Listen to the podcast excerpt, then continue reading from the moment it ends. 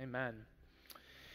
All right, well, let me just encourage you to stay standing for the reading of God's word today as we approach um, 1 Timothy chapter 3, beginning in verse 8, reading down to verse 13. This is the word of the Lord for this morning. Deacons, likewise, must be dignified, not double tongued, not addicted to much wine, not greedy for dishonest gain. They must hold the mystery of the faith with a clear conscience, and let them also be tested first. Then let them serve as deacons if they prove themselves blameless. Their wives, likewise, must be dignified, not slanderers, but sober minded, faithful in all things. Let deacons each be the husband of one wife, managing their children and their own households well. For those who serve well as deacons gain a good standing for themselves and also great confidence in the faith that is in Christ Jesus. This is the word of the Lord for this morning. You can be seated.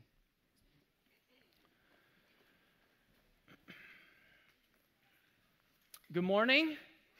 Great to see you guys this morning, this fine Sunday morning, the Lord's Day. If you have your Bibles, why don't you grab them? Go to 1 Timothy chapter 3. That's where we're going to be. There's Bibles on either side of the room if you need them. If you're at home, welcome. We're so glad to have you joining in. Maybe you have a sick kid in the house, or you're not feeling great, or you're somewhere else besides Sacramento area. We'd invite you to grab your Bible and turn to 1 Timothy chapter 3 as well. My name is Scott. I'm the lead pastor here at Doxa Church. And I just want to extend a warm welcome from me to you. I usually hang out in the lobby after the service, kind of on the windows. Would love to see you and meet you if you're new and you're wanting to see me, I'm wanting to see you, okay? So I would love to get to do that. And uh, if you're looking for a little bit of a quainter gathering, uh, let me just remind you that tonight is Second Sunday, okay? Yeah.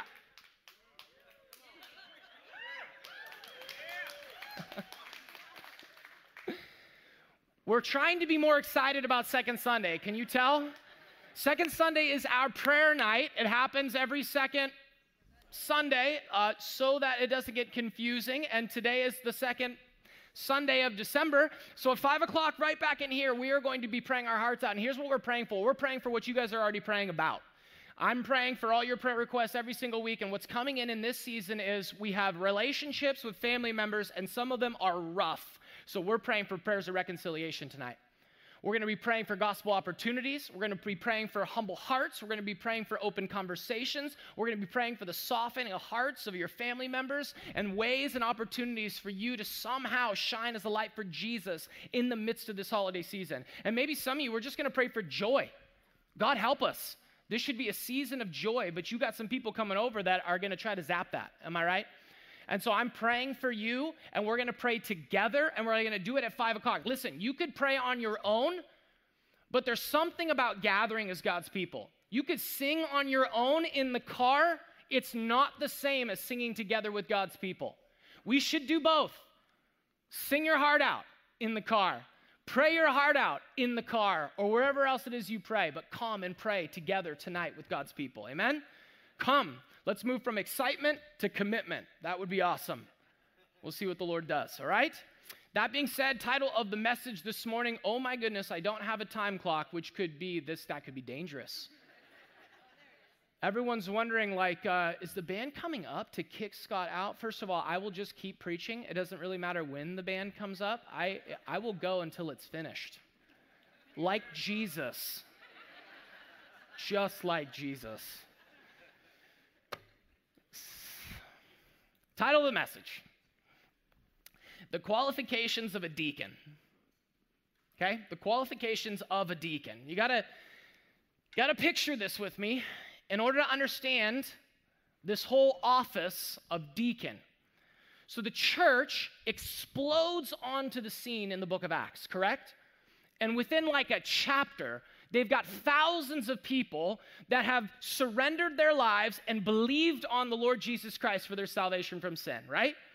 And you've got this group of apostles that are representing those who are to teach and those who are to care for in the instruction side of the ministry of this large group of people that had given their lives to Jesus. They're supposed to congregate together, supposed to meet and teach. And so you have this dilemma that you inevitably start seeing in the very early chapters of the book of Acts where something was eventually going to give. This small group of teachers committed to the proclamation of the word, but also committed to the many, many needs represented by all the people that had given their lives to Jesus. And so some shoe was going to fall off at some point. And the question was, which one was it going to be? Would it be the ministry of the word getting compromised in order to prioritize the serving of the people? Or would the ministry of the word be held up and the ministry to the people be somewhat compromised? Because listen, the apostles were human, they had to go to bed at night. And so, what ends up happening is actually neither one of those things takes place, but rather what happens? The apostles appoint servants through which they can divide up the work and complement their ministry without compromising it. Do you remember this? This is Acts chapter 6. Let me read it for you. And the 12 summoned the full number of the disciples and said, it's not right that we should give up preaching the word of God to serve tables. Now, this isn't this holier than thou thing like, how dare you think we would ever actually serve tables when we're preaching the word of God? It's not that at all. They saw simply the priority on the preaching of the word, and it takes time to preach and prepare God's word.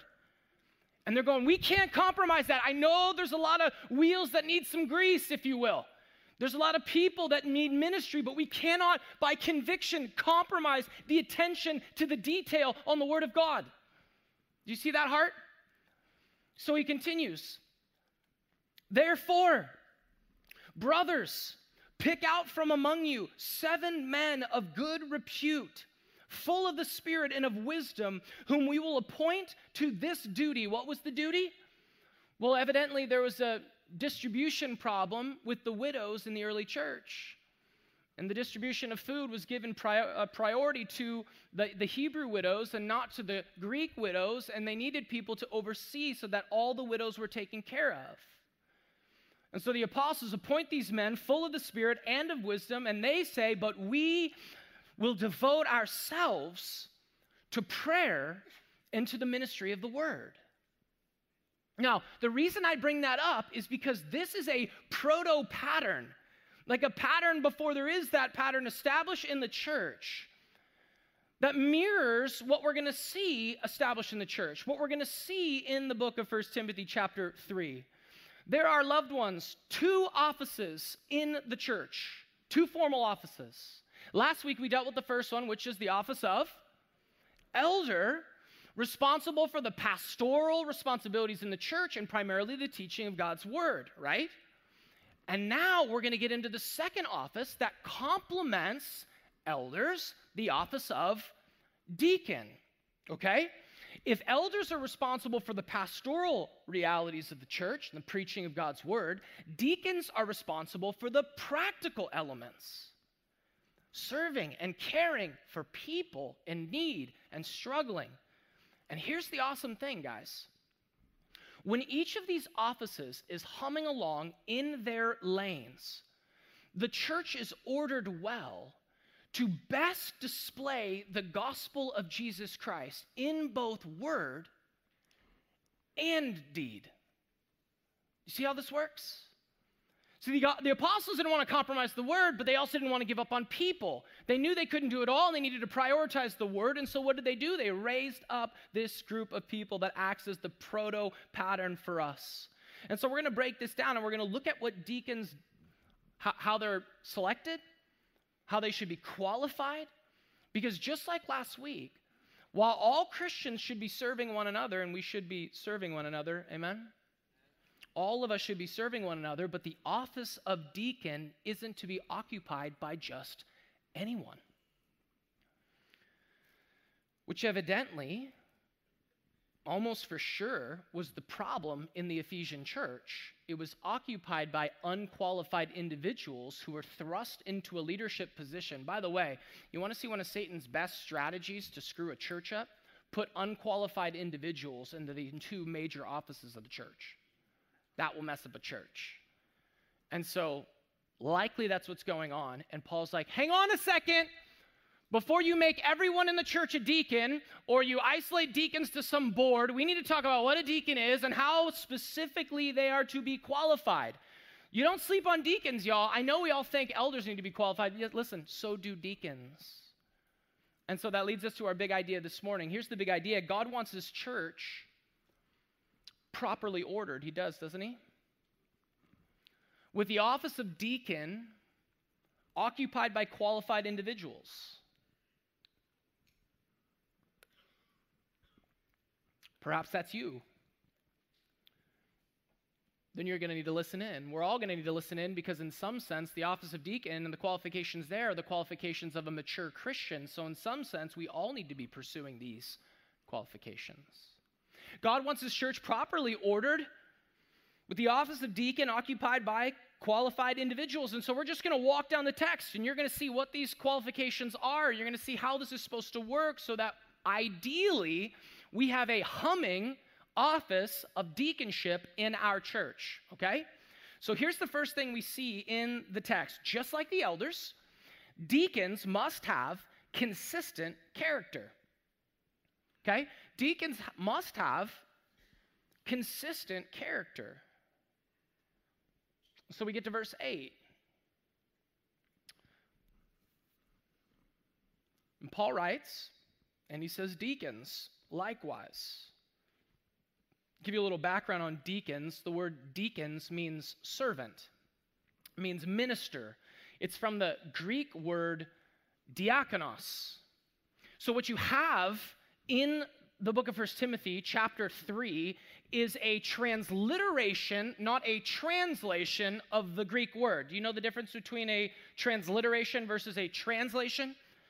Diakonos, deacon. Okay, that's a transliteration versus diakonos, servant. That's a translation. Do you see the difference? Transliteration is taking the word in a different language and bringing it over in essentially the way it would sound in the original language to form. And here's probably why the um, translators did it. They it stood out to them that the word diakonos here is being used in a distinctly different way than in almost every other part of the New Testament. In almost every other part of the New Testament, the word diakonos simply means servant or minister, but in this case, it looks like it's being used in a special way, i.e., the office of. And so, to, perver- to preserve uh, that reality in the text, they just transliterated the word for us and made it deacon. And so, what we know about this word as you look into it is that deacons were essentially, in the most original form, they were table waiters. How many's had a really bad waiter at a table at a restaurant before? It can ruin dinner, can't it? Like, it can be really, really bad. You're like, Diet Coke, they bring Sprite. You're like, seriously? Are you texting with your boyfriend in the back? Or, like, what is this? You know? You, you ask for medium rare, which is the only appropriate way to grill your steak, and no sauce on good meat unless you're at a bad restaurant, right? And they bring you something with sauce and, like, what is this? Like drop it on the ground and it makes a sound, you know? That's a problem, right? But at the same time, we all know what it's like to have a really good waiter. You ever had an experience at a, a restaurant where it's like, hey, I don't even know what to get. Do you like something here? A good waiter is going to be like, hey, let me just let me just lead you. You just sit down. Let me just help you. I'm going to anticipate what you need. I'm going to come alongside you in this process, and I'm going to guide you to an awesome time. This word deacon originally was table waiter, but it actually over time came to be used a bit broadly, more broadly, to uh, signify any service that supplies the needs of another person. So by the time we get to the New Testament, here's what we understand deacons to be deacons are ministers of mercy, okay? They are ministers of mercy. They are in the people serving ministry involved in, God bless you, involved in caring for the poor, caring for the needy, caring for the suffering, administrators of the church's resources to bless and care for others. This is how the word is to be used. when we come to this particular setting in the context of 1 Timothy chapter 3, they're noting the fact that he's clearly discussing an office in the church, not just the general idea of serving, but an office that is to be subordinate to the office of elder, namely the office of deacon. And I will say, um, from our church's perspective, being a church from scratch, from ground up eight years ago, by God's grace, we have people serving as deacons, but I would love to see our deacon ministry expand significantly, and it is very much on our agenda for 2022. So, what a perfect time to look at this text and be able to say, how are we measuring up to the qualifications and responsibilities of a deacon? And so he gets started for us. Then he says, Deacons likewise, and we're glad that word's there because essentially what it's saying is hey, just as there were qualifications for the office of an elder, don't sleep on those deacons, man.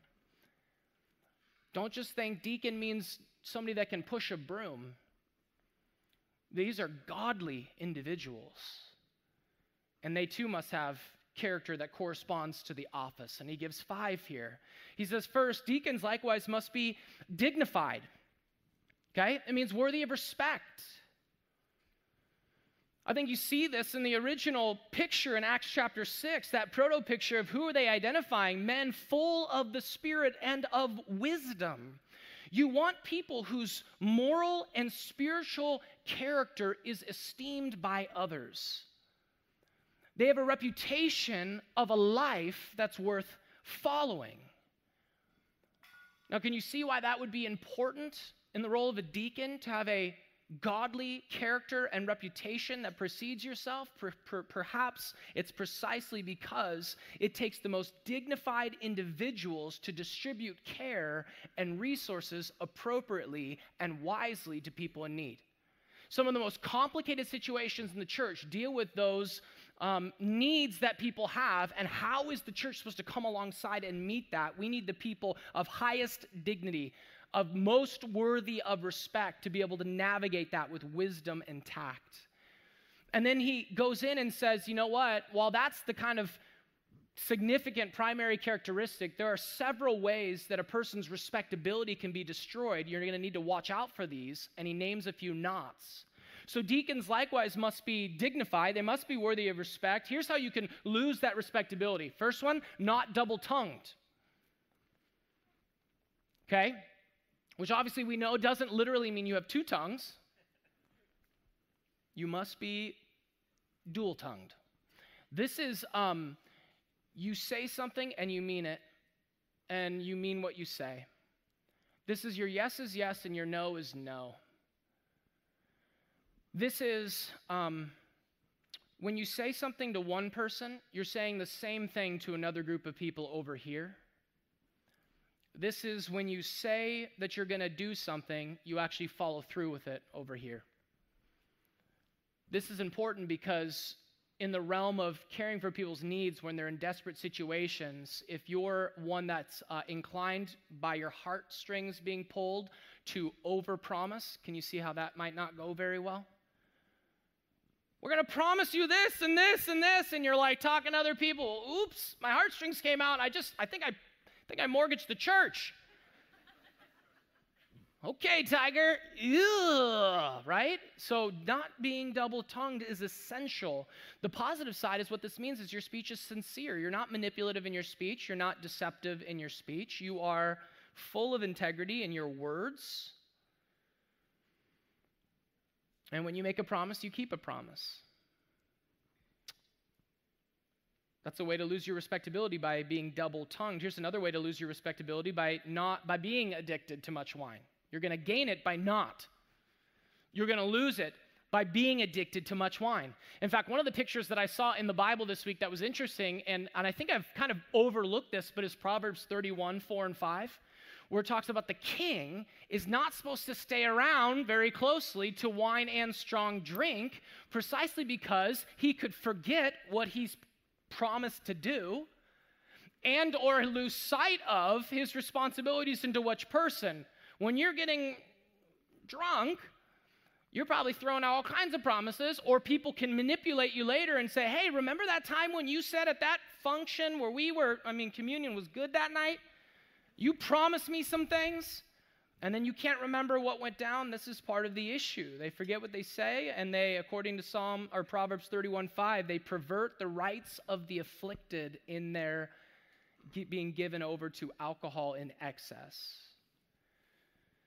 Not addicted to much wine. It's not a prohibition, but it's simply saying you have that under control and you are above reproach in your alcohol use. And then here's the third thing that can destroy a person's respectability being greedy for dishonest gain. Now, hopefully, this one's pretty straightforward. You're responsible to care for people and distribute the church's resources. You can't be greedy for gain. Unclear? Like, this obviously makes sense. And what's so sad about this is this happens way too frequently in the church, doesn't it? You get the guy counting money, he's the embezzler guy. You, you got the person collecting funds and they're like cr- doing deals on the side. Hey, listen, if you get me that job at your place, I'll, you know, I'll take care of you. I'll send some stuff your way. Like there's all kinds of stories and ways this can get worked out. And and, and I want just I want us to understand something. Like this isn't just um, oh yeah, shady people for sure do that. Okay, the Pharisees did it. So there are Pharisees lingering in churches all over the place right? The super, super, uber self-righteous, they, they come all dialed in, they got, you know, and and they're they're they're fleecing the flock. Do you remember when Jesus called out Judas? But he didn't call him out by name. He said, One of you is going to betray me. And do you remember what the disciples all did? They all looked at themselves first. They weren't picking up on shadiness. This is the point I'm trying to get to you. Like this shadiness is a temptation that dwells in the best of us. If we're not careful, we can pull that Pharisee card, and they were devouring widows' houses, it says in Mark 12. They were setting up the temple and selling things to benefit themselves, way hiking up the prices of sacrifices in order to, to fill their pockets. Problems. And so, if you're not a man of financial integrity or woman of financial integrity, if you're not a person of financial, this is important, contentment. It's not just integrity, financial contentment. This could be a significant stumbling block for you.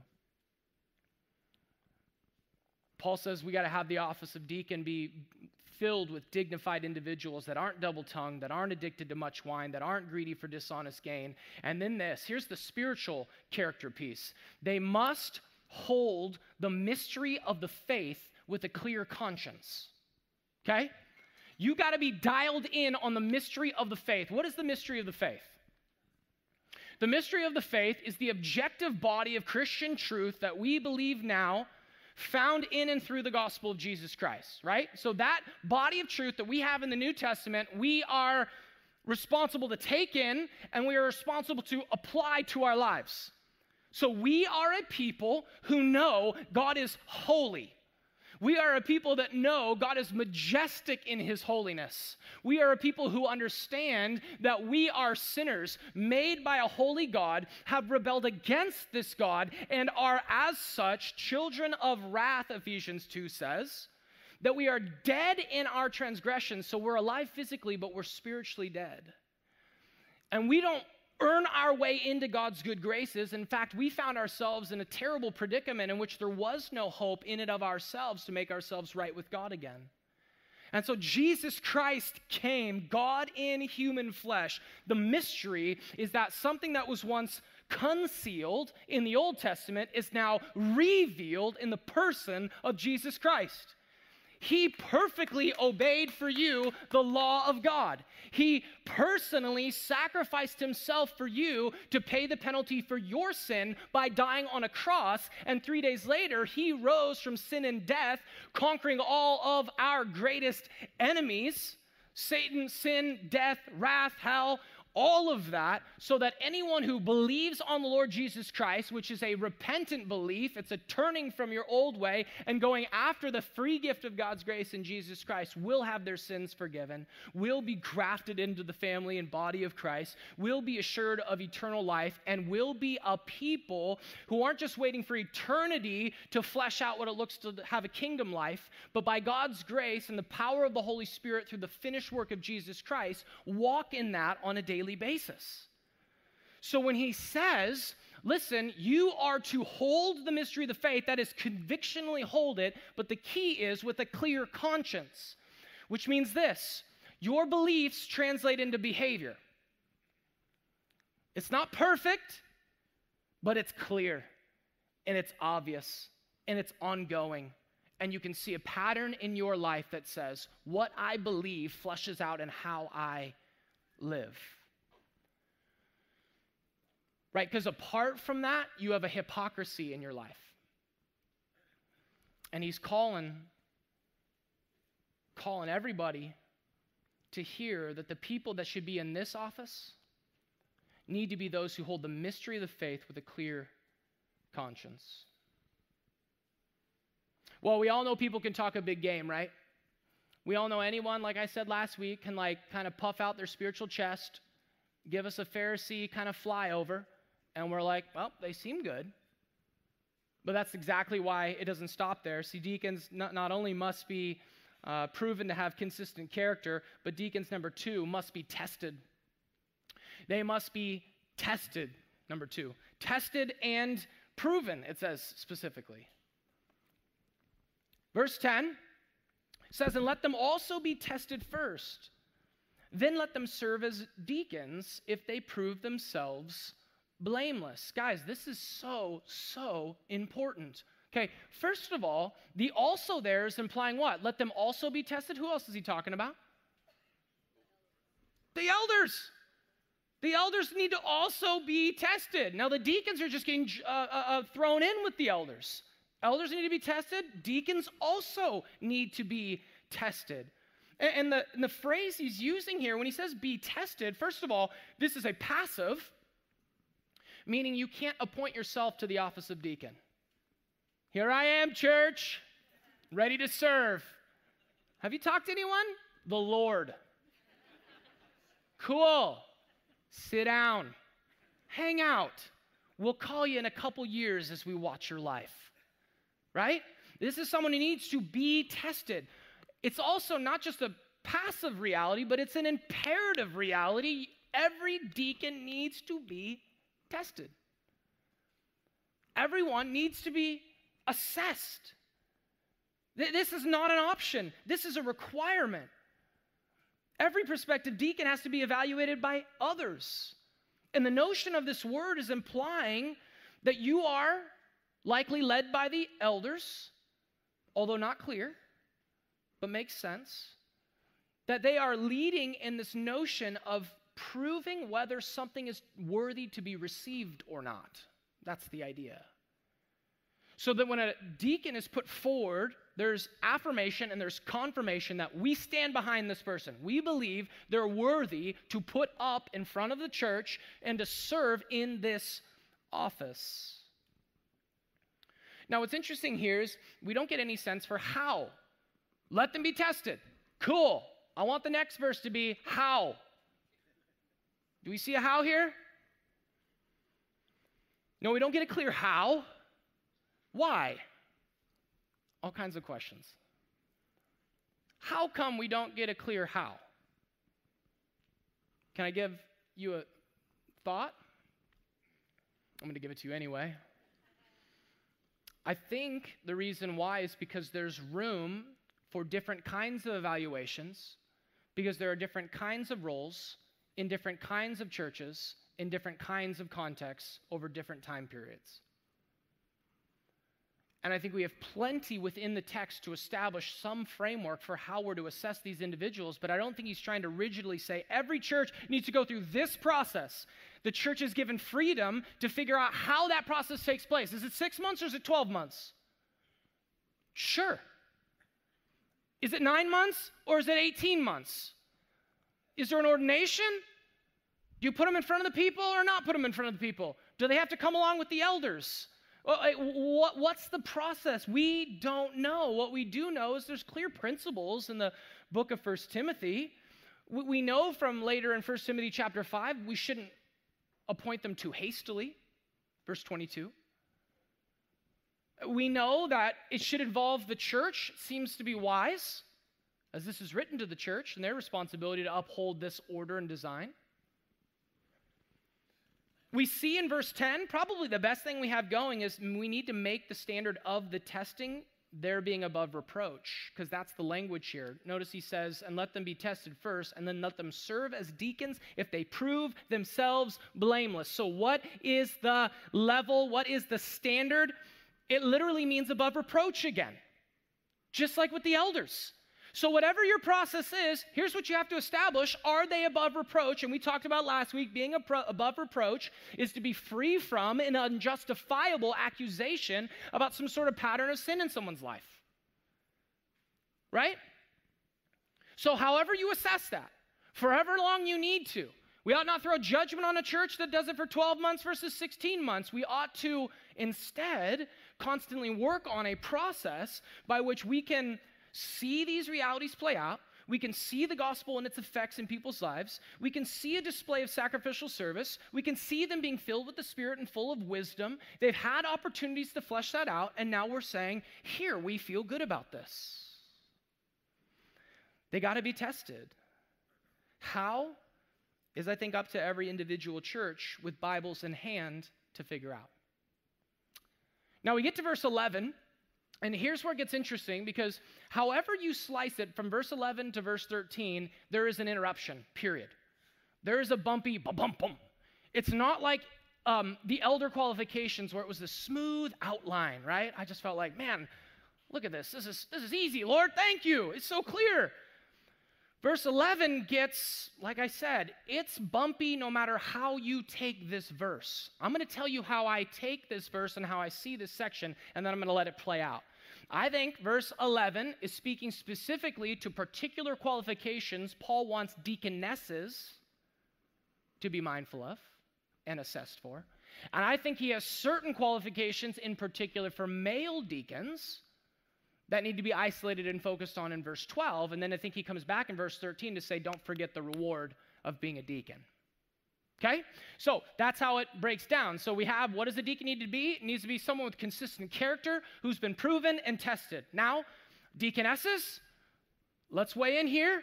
Male deacons, we'll get to you, and then we'll celebrate the fact that there's a great reward in this, okay? So here's my third point female deacons must have corresponding character. Like it fits perfectly. No surprise here at all. How many of you, this is the one verse you wanted me to interpret this week? Sweet, nobody. Okay, great. Their wives likewise. Stop. I love the ESV, but that is highly interpretive. There is no their possessive pronoun in the Greek. And the word wives is actually just the Greek word for women. It could be wives, it depends on the context.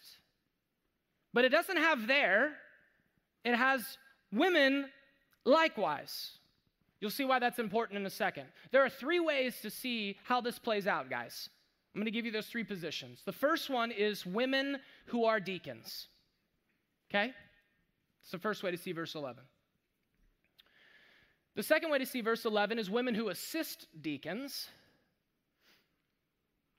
And the third way to see verse 11 is wives who assist their deacon husbands. How are we doing? No heads exploding yet. Okay. I will say this. I come down strong on certain positions. I will say, admittedly, this is a tricky verse.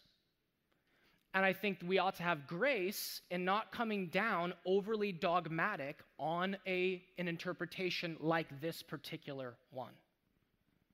Hear me? Great. My take is that according to good exegesis, number one and number three are the best positions. Either this is talking about women who are deacons or wives who assist their deacon husbands. I think one and three are the best interpretations of this. And I will tell you that I lean, lean, one. I lean that they're talking about women who are deacons or deaconesses. And I'm going to give you some arguments for that. Uh, not because I'm overly dogmatic about it, but just want you to be informed as to where we stand as a church. I think that's important. And um, I will say that the arguments I'm going to use come straight out of the exegesis here and not out of a bunch of other texts, although there's bigger and more arguments to be made. Okay, does that make sense? So let's jump in here. I'm going to give you five arguments. And if you're like, man, this is a lot to write down, that's why we record these, guys. Go back and listen to this later. I got a pump all right? You just coming. We're going to do this, all right? And then you'll just have it for later. Argument number one the translation of wives, like in the ESV. Okay, if their possessive there was there, I'd be like, dang, that's a good case for wives. Okay? Um, I have one possessive woman. You know what I'm talking about? My woman. Who, who's my woman? Erin is. Okay? So when I would say my woman, we know what we're talking about. We don't have harem around here, all right? Where you're like, I'm not sure. Who do you mean? That's a plug and play. Six, seven people I can say right now. I think everyone's pretty clear. When I say my woman, I mean my wife, okay? He, it doesn't say their women here.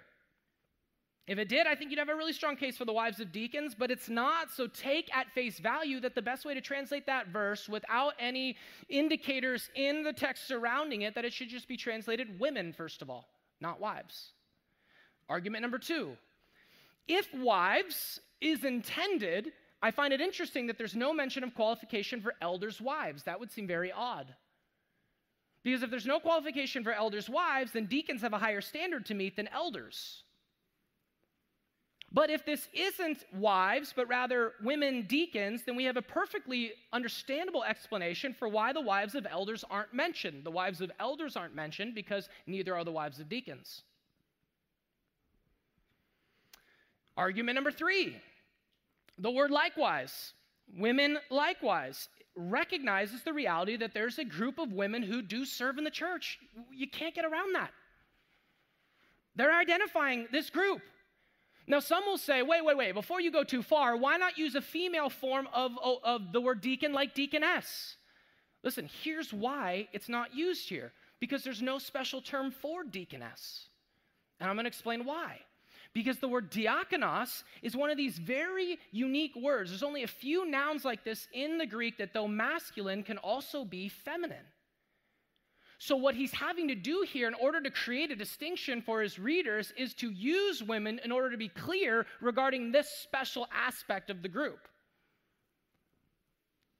You wouldn't be able to see it just by the word deacons, and it can infer males or females.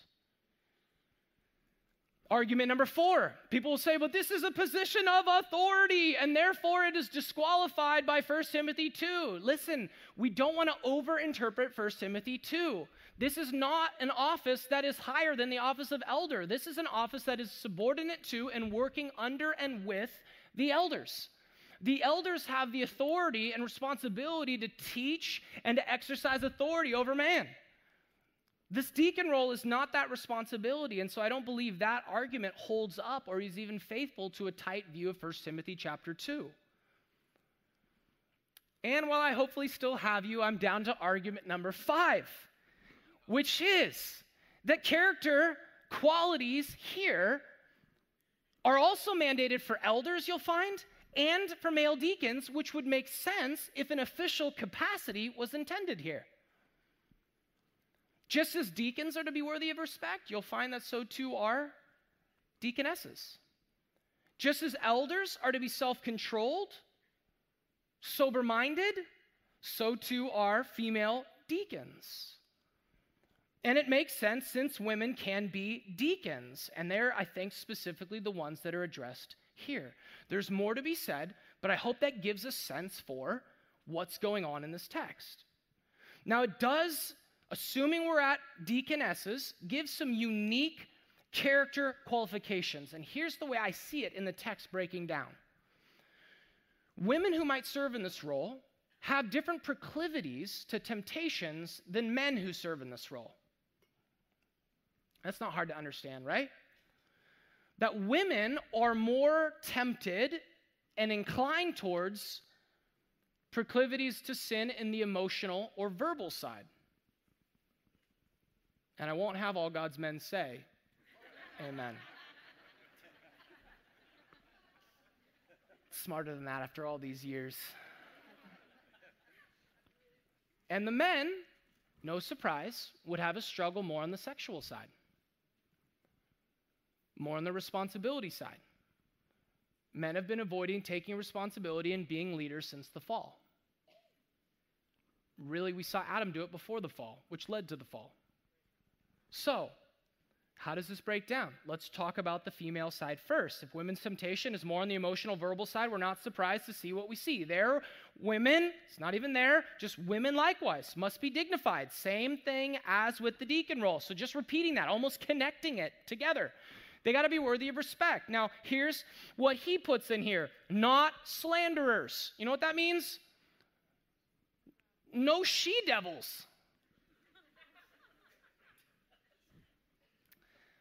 It's like you're like is that a joke? Because that wasn't funny. And um, it literally says you can't be devils ladies. It, it means something but that's what it's implying in the text. It literally is the same word for devil. It means slanderous. It means someone who's a malicious gossip. Listen gossip destroys churches and it's present all over the place in churches it's present in small groups when someone's like, hey, I'm a deacon. I just wanted you to know, did you know so and so's financial situation is in the pits right now? I mean, I just got out of a meeting and I feel so bad for them. So let's pray for them afterwards. But, so anyway, like I was saying, right? That person who's like, oh, I get to be a deacon and I get to know all the dirt on where people's financial situations are that need help. Did you know? And plus, in our context, it's like no one actually reaches out for help because we're all so there's a lot of pride there if any of our situations financially would ever flip upside down, correct? And there's a lot of gossip that you could have in there. There's a lot of conversations. Would you be praying for someone? Here's their, their life is a wreck financially. I mean, where do I begin? I should probably give you all the details so you would know exactly how to pray. Boo! Blech. Fight that temptation, right? This person can't have that going on. It's an interesting thing just to throw out there to everyone, or it seems like it's actually very pointed and specific to those who would serve as deaconesses. Here's the next one sober minded. You think this works for deaconesses? Stable in their thinking, balanced judgment, not prone to emotionalism. There's a sober mental and emotional approach to things self restrained. And then it says faithful in all things, which is kind of like a catch all to say faithful in all life roles. So if you're a wife, you're faithful in that. If you're a mother, you're faithful in that. If you're a daughter, you're faithful in that. You're just faithful. How, why can we bring you onto this office? Because you're faithful, because you're reliable, because we can trust you. Right, ladies? That's those who serve in this role as deaconesses need to have those things in mind. But then we switch to the males and we find this. Here, here's the kind of if the temptation is to emotional verbal realities with women, it's husbands are more on the sexual family management side. So male deacons, number four, must be family managers, faithful family managers. I almost alliterated the snot at that point. I just decided not to, but I left faithful and family I was going, fit managers, ah, let's just keep it.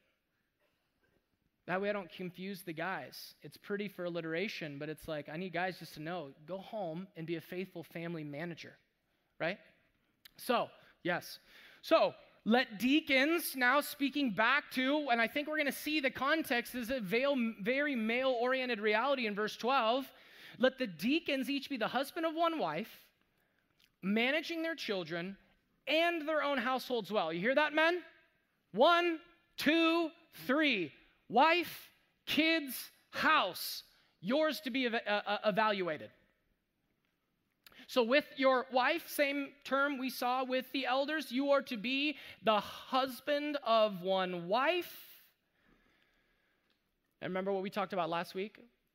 This isn't saying deacons must be married or that they must be married only once. It's not talking about how many times you've been married or not married or if you're married. Instead, it's speaking to the quality of your marriage and it's assuming you have a biblical one. Okay, you gotta have a biblical marriage. That's assumed. But you got to have a marriage that you are, it is clear you are a one woman man. You have eyes for no one else. You have affections for no one else. You are invested in that relationship both relationally and sexually. It is strong. It is an uncompromised marital, covenantal partnership. You are faithful and true to one woman.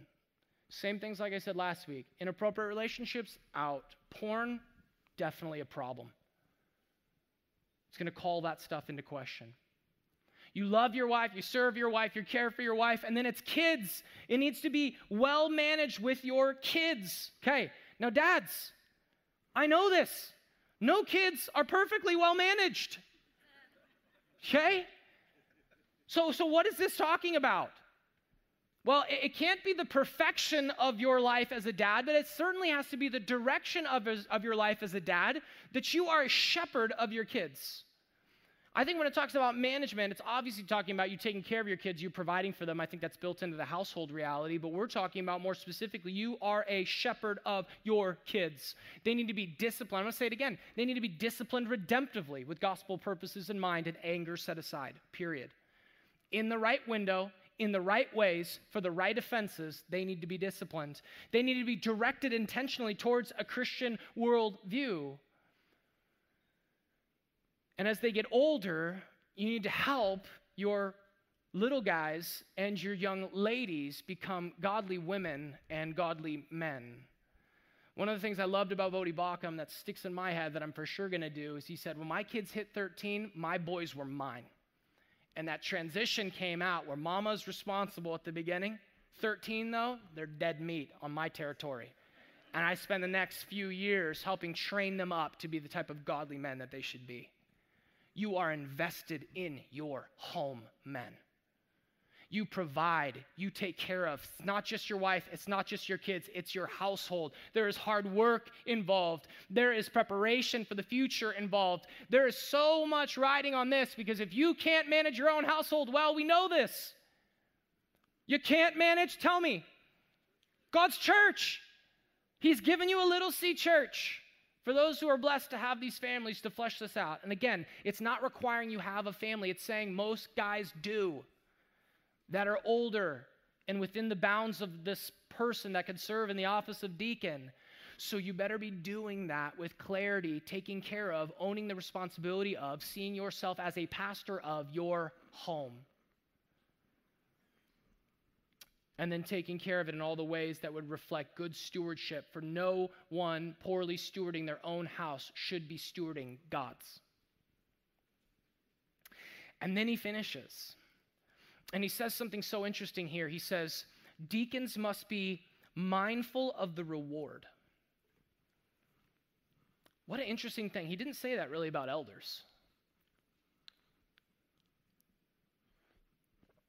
I think it corresponds to verse 1 of chapter 3 when he said, If elders aspire to the office of overseer, he desires a noble task. That's a noble work, man. That is a noble work.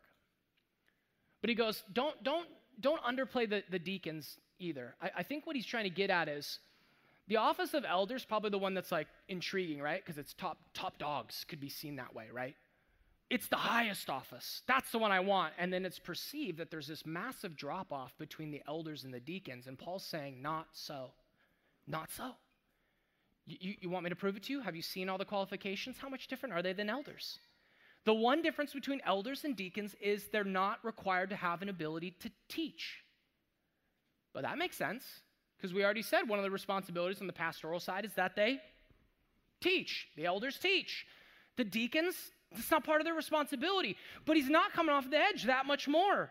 He's saying you have character qualifications that are similar, and then he wants them to know don't look down on these guys as they're some sort of just like menial laborers. No, this, these are people of the highest character who are responsible for the ministry of God's mercy in practical ways to the church. And so he reminds them listen, if you aspire, if you're after this role and you serve in it, what does he say? For those who serve well, there is double gain in this role. He says you'll gain a good standing and great confidence that is in the faith that's in Christ Jesus. When he says good standing there, he's saying this is an honorable office for which you will have an honorable standing in the church. Okay? In other words, you will be respected.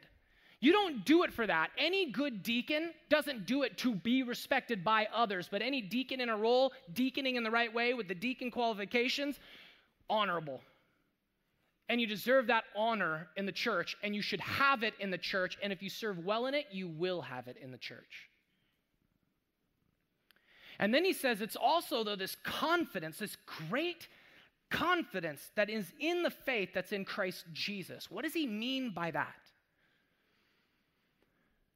Well, the word here means firm confidence or boldness or openness. I think what Paul's after is this kind of boldness idea.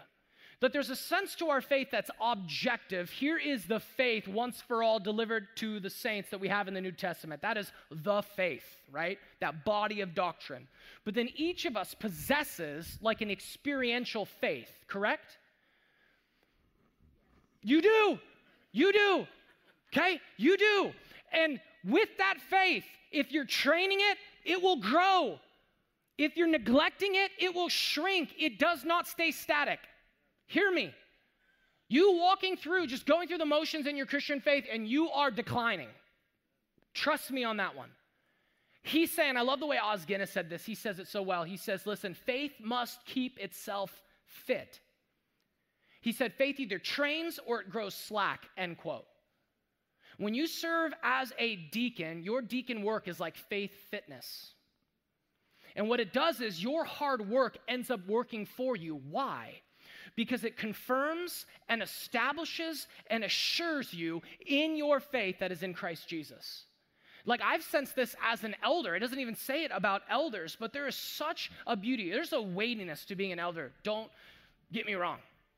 But there is a blessing to being an elder because I am unequivocally sure of who I am in Jesus Christ.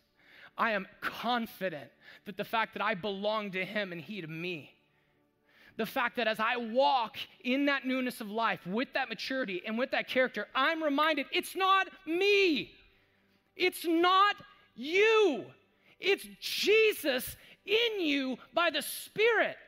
And when you commit with discipline in your life and you see it play out, you don't look back and go, I'm awesome. You look back and go, He's got me. You have this opportunity to serve in one of these capacities, to pursue these realities. Not everyone should do it, but everyone should be in pursuit of them. And when you're walking in these ways, they give you confidence in your heart. This is supernatural. People just expect it, and that's what it should be. You should have character coming out of you in this role before you even get up in the morning.